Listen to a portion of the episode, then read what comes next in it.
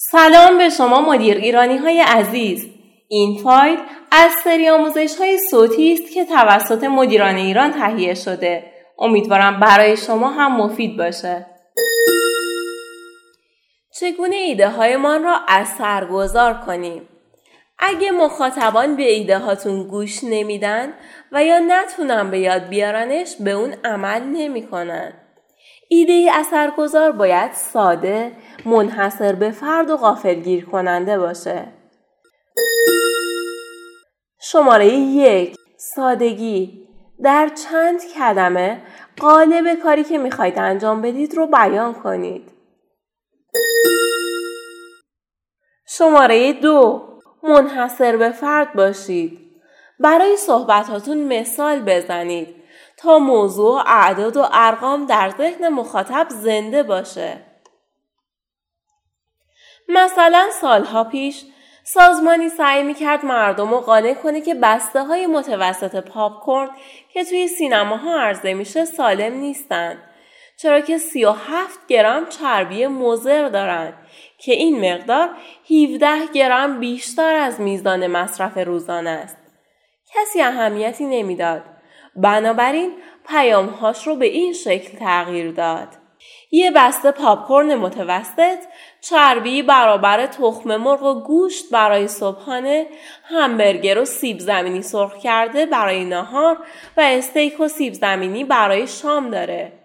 یه تصویر هم زمینه پیام بود که نشون می‌داد این همه گوشت کمتر از یه بسته پاپکورن چربی دارن.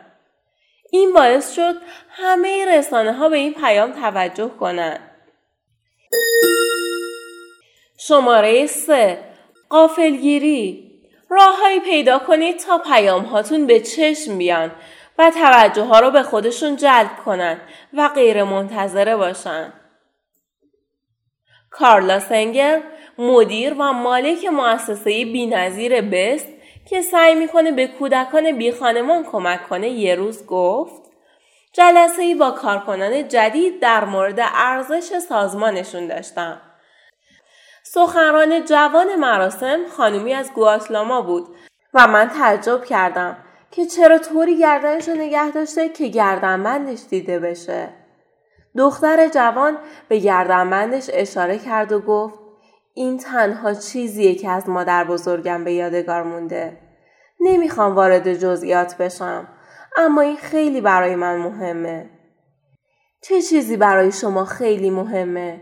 انقدر که اگر اونو از دست بدید غمگین و عصبی میشید. حضار به مواردی مثل عکس پدر و مادرشون مدال های ورزشی و مواردی از این دست اشاره کردند. اون وقت خانم جوون به اونها گفت اینجا در بست ما یه سری ارزش ها داریم که برامون خیلی عزیز هستند. طوری که اگر کسی اونها رو نادیده بگیره و یا اونها رو زیر پا بذاره ناراحت و عصبی میشیم.